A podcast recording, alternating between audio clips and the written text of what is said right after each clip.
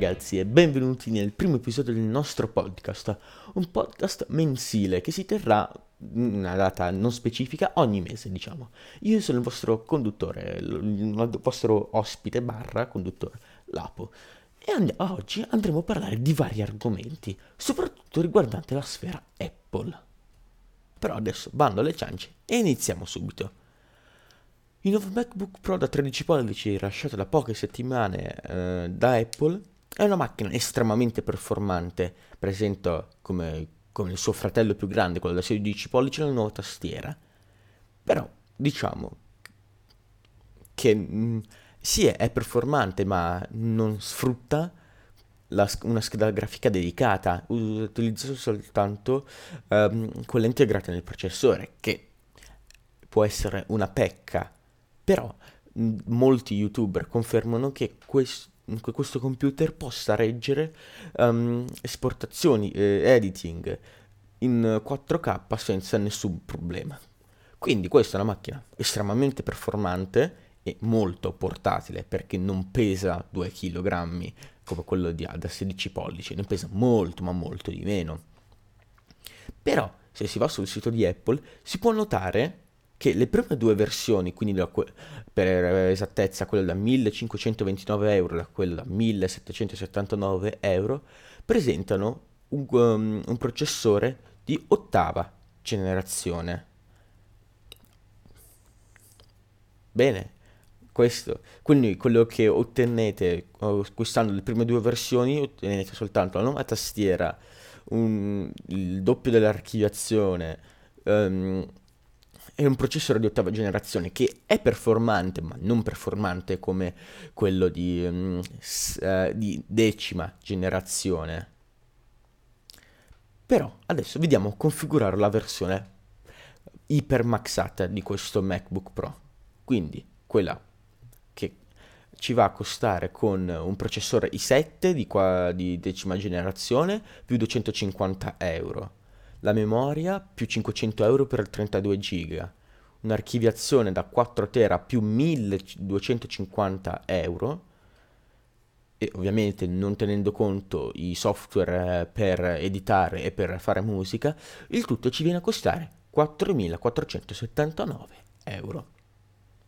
È un po' troppo perché a questa fascia di prezzo non ha senso acquistare il 13 pollici che non ha neanche una scheda grafica ma bisogna puntare sul 16 pollici che ovviamente costerà di più ma ha, una, ha delle performance molto più ampie. Infatti presenta anche un i9 che è molto più performante di un i7 e di un i5 però ha senso acquistare il MacBook Pro da 13 pollici base o il MacBook Air potenziato. Se infatti noi andiamo a confrontare il MacBook Pro da 13 pollici, quindi quello, la versione base, quello che costa 1529 euro, con il MacBook Pro da uh, Mac, eh, Mac, MacBook Air, anche que- la versione potenziata, quindi quello che presenta anche qui un chip di decima generazione, hanno lo stesso prezzo. Quindi, quale quale vi consiglio io? Allora, perché sono identici, ovviamente il, eh, presenta un quad core a 1,1 GHz, sì, è, il, MacBook, scusate, il MacBook Air presenta un uh, processore quad core a 1,1 GHz che sì ha un clock più basso rispetto al MacBook Pro però comunque tutto sommato portate a casa un Intel Core i5 di decima generazione, 512 GB di, gigabit di mm, SSD NVMe ultra veloce, il Touch ID, l'unica, due, due porte Thunderbolt 3, però non vi portate a casa la Touch Bar. Cosa ha più senso? Questo, il MacBook, Pro, il MacBook Air o il MacBook Pro? Dipende. Perché se volete non so, se volete esagerare e acquistare una versione un po' più performante di quella, um, uh, di quella della versione base del MacBook Pro, scegliete il MacBook Pro. Ma se volete proprio fare... Uh, se volete invece fare dei lavori di ufficio e saltuariamente fare qual- uh, qualcosa, che richieda più, uh, qualcosa che richieda un po' più di prestazioni, il MacBook Air è senza dubbio la vostra scelta. Quindi io non saprei cosa consigliarvi perché non, c- non, non, ce l'ho in mano questo computer, ma posso dire che, senza dubbio che se volete vedere delle recensioni complete riguardanti a questo, questi due computer, fatelo pure. Um, ci sono anche dei ot- ottime recensioni di, ad esempio di Marcos Brownie su YouTube oppure di Black Cheek per quanto riguarda uh, youtuber tech italiani. Bene, adesso una piccola pausa e torniamo subito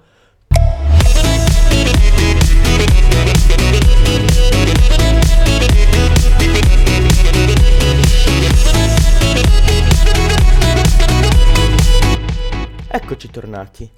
Adesso andiamo a parlare del nuovo Mac. No, è Mac, eh, mi sono confuso, tanto sono uguali praticamente. Del nuovo iPad Pro. L'iPad Pro, quello nuovo, quindi quello del 2020, è molto simile a quello del, del 2018. Presenta soltanto un processore A12X Bionic, non me lo ricordo per esattezza, e due fotocamere più il sensore LiDAR. Fine, ma è performante perché comunque si, mh, mm, è tutto schermo e presenta ovviamente il supporto per il mouse finalmente, non come ci si aspetta, quindi con il cursore normale, ma tipo con un pallino che ingloba l'applicazione quando si va a, clic- si va a puntare su quella determinata applicazione. E niente, e per chi volesse acquistare soltanto la tastiera che costa un- una cifra, la tastiera, la Magic Keyboard, vero? Sì, la Magic Keyboard che presenta il trackpad, questa tastiera è disponibile anche per l'iPad Pro del 2018. Infatti mantiene la retrocompatibilità con, il, con la versione precedente. Io non so, questo iPad uh, è un iPad del tutto il resto. Mancano soltanto mancano delle applicazioni che sono necessarie per, per trasformarlo definitivamente in un uh, computer, quindi tipo Mac, non so, un software di editing video performante. Sì, ci sono quelli, c'è LumaFusion che è abbastanza performante, ma se uno ha una, non so, un account, uh, cioè un'applicazione uh, Final Cut Pro, ad esempio, non, non credo che su iPad ci sia Final Cut. Esatto, non c'è, ho appena controllato. C'è, uh, quindi bisogna bisogna stare attenti se volete trasformarlo questo device un, nel vostro dispositivo primario, quello che usate per andare in ufficio, lavorare in ufficio, va benissimo adesso che c'è anche la possibilità di inserire un dongle e quindi di farvi leggere la propria USB o hard disk. Quindi potete stare tranquilli da quel punto di vista. Ma se volete, non so, siete dei video editor questa, um, questa funzione, questo, questo iPad non ha molto senso perché non, non ci sono delle applicazioni che supportano proprio un video editing in 4K o altro molto performanti. C'è cioè, Luma Fusion, sì, come ho detto prima, però fine, basta.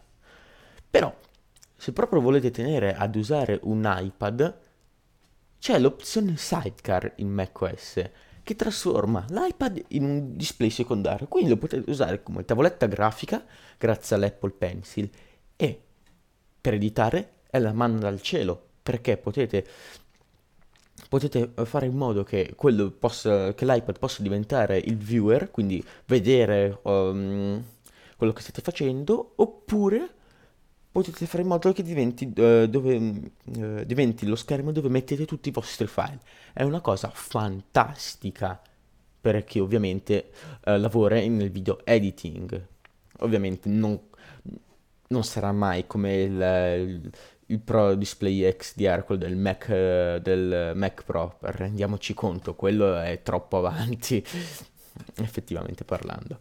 Adesso Infatti andiamo a parlare del, eh, Pro Display XDR, però non sotto gli occhi di Apple, quindi di un Mac eh, user, ma di un eh, PC user. Infatti io utilizzo PC per montare i video e anche per fare tutto quello che devo fare io. È bellissimo. Cioè, secondo le specifiche in, su carta è la fine del mondo quel display, però andandolo a guardare, andandolo a vedere così, non è proprio così top, top, eh, così top perché soltanto con Mac, quindi anche si può uh, aggiustare qualche opzione perché non ci sono tasti sul display, che è tutto um, software, quindi diciamo che non serve praticamente a niente se non hai un Mac. Quindi se tu non vuoi spendere 6.000 euro per la versione base del Mac, del Mac Pro e poi potenziarlo te con i tuoi, con, con i tuoi componenti, quel display non acquistatelo. Perché non ha assolutamente senso. Io voglio prendermi un display e ci sono, non so, altre opzioni, uh, quello di, dell'Asus ROG ad esempio, bellissimo, quello per il PC, ma per Mac quel display è la fine del mondo. Dipende da, uh, da che tipo di utente voi siate. Ecco, è questo quello che vorrei dire. Di sicuro ne vale la, ne vale la pena? Assolutamente, senza ombra di dubbio. Però dovete stare attenti.